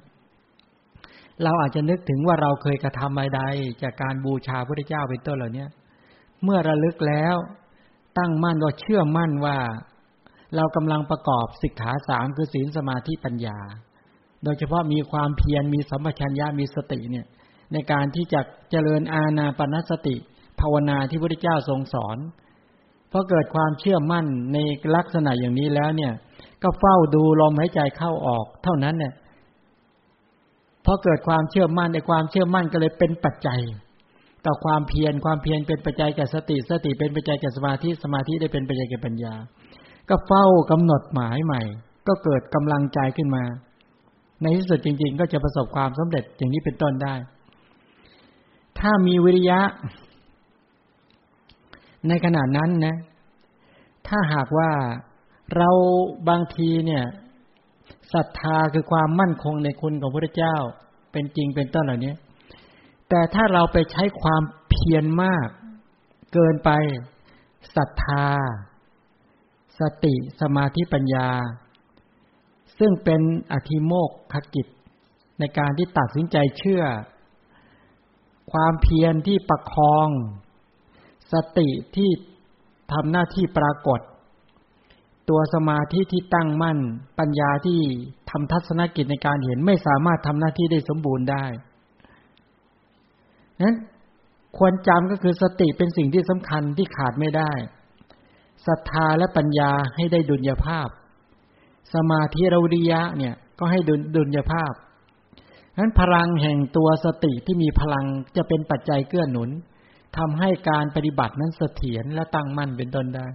อันนี้ก็พยายามปรับ พยายามปรับก็คือให้ได้ดุล ระหว่างศรัทธากับปัญญาให้ได้ดุล แต่จริง ๆ แล้ว ถ้าการเจริญสมาธิเนี่ยศรัทธามากไม่เป็นไรศรัทธามากยังไม่เป็นไรก่อนของเราโดยส่วนใหญ่ความเชื่อมั่นเราจะตับ เอาและสมควรเก็บเวลา เดี๋ยวเราจะเริ่มฝึกกัน ใช้เวลาฝึกในการเจริญอานาปนาสติสมาธิ นั่นก็คือว่าให้เริ่มในการที่จะรู้เข้ารู้ออก ในการที่จะกำหนดลมหายใจเข้าออกจำไว้ก็คือสติเป็นสิ่งที่สำคัญขาดไม่ได้ ก็เรียกเจริญอาณาปณสติสมาธิ สมาธิและปัญญาเป็นพลังแห่งคุณธรรม สามารถสม่ำเสมอได้ ต้องใช้สติศรัทธากับปัญญาวิริยะกับสมาธิ ต้องใช้สติควบคุม ประคับประคอง ปกป้องรักษาเป็นเนืองนิดฉะนั้นไม่ว่าจะทำกิจกรรมใด ๆ การงานใด ๆ ทั้งหลาย สติก็จำปรารถนาอยู่แล้ว ฉะนั้นในขณะที่เราท่านทั้งหลายกระทำกันในวันนี้ก็เหมือนกัน พยายามวางใจให้เยือกเย็นระลึกถึง เมื่อสักครู่ก็บอกคือให้มีศรัทธาในตถาคตโพธิศรัทธาเชื่อมั่น ปัญญาตรัสรู้ของพระตถาคต ว่าพระเจ้าเป็นพระอรหันต์เป็นผู้ไกลจากกิเลสตรัสรู้ชอบได้ด้วยพระองค์เอง วันนี้ข้าพเจ้า จะฝึก ในการเจริญอาณาปานสติสมาธิภาวนา ให้ติดต่อและต่อเนื่อง จะวางความต้องการ หรือวางจิตวางความกังวลทั้งหมด อันดับแรกก็ดังที่ได้กล่าวก็คือการกำหนดกรัชกาย ให้ตั้งตรง นั่งในท่าที่เหมาะสม ยังความเชื่อมั่นนี้เกิดขึ้น เมื่อยังความเชื่อมั่นนี้เกิดขึ้น แล้วยังจิตใจให้ปราบปลื้มล่าเริงและผ่องใส แล้วก็ปรารถนาจะเป็นผู้ ฝึกเจริญอาณาปณสติ ลมหายใจเข้าและลมหายใจออกมีอยู่แล้วเป็นธรรมชาติ ให้มนสิการใส่ใจว่าเราจะพัก พักจากกิจกรรมการงานทั้งหลาย ด้วยการมาอยู่กับลมหายใจเข้าและลมหายใจออก แบบมีสติระลึกรู้อยู่ หายใจเข้ารู้ หายใจออกรู้ ให้รู้สึกตัวว่าขณะนี้หายใจเข้า ให้รู้สึกตัวว่าขณะนี้หายใจออก ให้รู้สึกอย่าง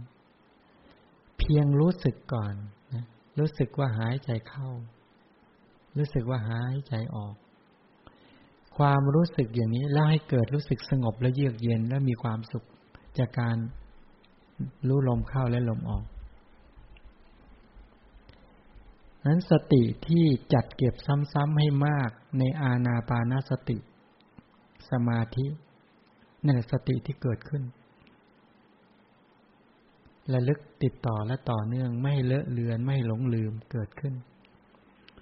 ธรรมชาติของสติก็เป็นธรรมชาติที่จมดิ่ง กับลมหายใจเข้า หรือในอารมณ์ของสติปัฏฐานเป็นต้นเหล่านี้ในลมหายใจเข้าและลมหายใจออก แล้วก็ตั้งมั่นกับลมหายใจเข้าและลมหายใจออก อุปกรณ์คือลมหายใจเข้าออกมีอยู่ตลอดเวลา ไม่ต้องไปฝืน ไม่ต้องไปเกรงเนาะลมมีเป็นปกติเป็นธรรมชาติอยู่แล้ว เพียงแต่ใส่ใจให้สงบและเยือกเย็น แล้วก็ใช้สติจมดิ่ง ในลมหายใจเข้าออก แล้วก็กำจัดความเลอะเลือนฟั่นเฟือนเลือนหลง แล้วก็รักษากุศลจิต รักษาอารมณ์คือลมหายใจเข้าออกไม่หลุดลอยหายไป ใส่ใจมนสิการ แล้วก็จำหมายให้มั่นคงว่า เราจะใช้สติไปตั้งมั่นที่ลมหายใจเข้าและลมหายใจออก ถ้าสามารถกำหนดได้ยาวขึ้น แม้ลมหายใจเข้ายาวออกยาว ก็สามารถเห็นได้ เข้าสั้นออกสั้นก็เห็นได้ อันนี้ก็ดูรู้ยาวรู้สั้น ถ้ายังไปไม่ถึง ให้รู้เข้ารู้ออก ถ้ายังไม่เห็นจุดกระทบ ก็ยังไม่เป็นไร ให้รู้สึกตัวว่าเข้าออก ถ้าเห็นจุดกระทบได้ก็เฝ้าดูลมที่มากระทบเข้ากระทบออก ได้แผ่วเบา แผ่วเบาแล้วเยือกเย็น ด้วยความสงบและความตั้งมั่นอย่างนี้ ปัญญารู้แทงตลอดในอาณาปณะในลมหายใจเข้าแล้วหายใจออก เกิดขึ้น มีความยินมีความเพียรพยายามประคอง สติ ประคองปัญญาให้รู้ชัดกับลมหายใจเข้าออก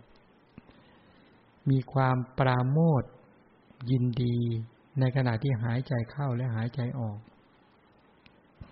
มีความสงบเยือกเย็น ในการรู้ลมหายใจเข้าและลมหายใจออก มีความตั้งมั่นแห่งจิต ในการรู้ลมหายใจเข้าและลมหายใจออก ฉะนั้นการที่เราทั้งหลายได้มีโอกาส วางใจเป็นกลาง สงบ ไม่ได้ไปเร่งให้ลมมันเร็วมันช้า ปล่อยใจเป็นกลางดู เพียงมีสติและลึกรู้อยู่ ในลมเข้าลมออกอย่างติดต่อและต่อเนื่อง แม้ไปทางอื่นก็กลับมาดูใหม่ หลุดไปทางอื่นก็กลับมาดูใหม่ โดยไม่ทำความลำคาญให้เกิดขึ้น เลย ไม่ทำความลำคาญให้เกิดขึ้นกลับมีความสุขกับการที่ได้พัก แล้วก็อยู่ในบรรยากาศที่เหมาะ แล้วก็ได้พักจริง ๆ กายก็ไม่เมื่อย ตาก็ไม่เหนื่อย จิตก็สงบตั้งมั่น เพื่อเป็นปัจจัยต่อการละ อาสวะนิวรณ์ละกิเลสนั่นเป็นภาวะที่สงบเยือกเย็นและดีที่สุด ไม่มี การกระทำใด ๆ ที่จะมีความสุขสงบเท่ากับการเจริญอาณาปณสติสมาธิ เราท่านทั้งหลายได้มีโอกาสได้พัก ไม่ต้องไปว้าวุ่น ไม่ต้องส่งใจออกไปข้างนอก ไปรับรู้สีเสียงกินรสผลิตภัณฑ์ใด ๆ เลย เป็นการพักที่ดีที่สุด เป็นการวางใจที่ผ่อนคลายที่ดีที่สุด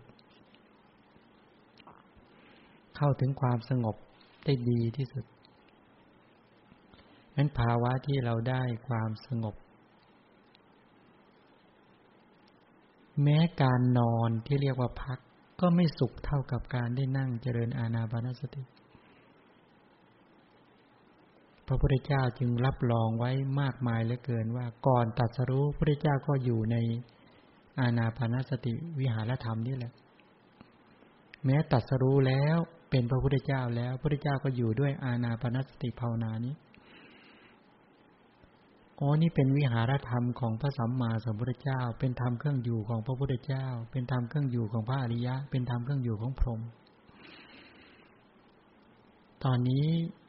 เราในฐานะเป็นพุทธบริษัทของพระสัมมาสัมพุทธเจ้า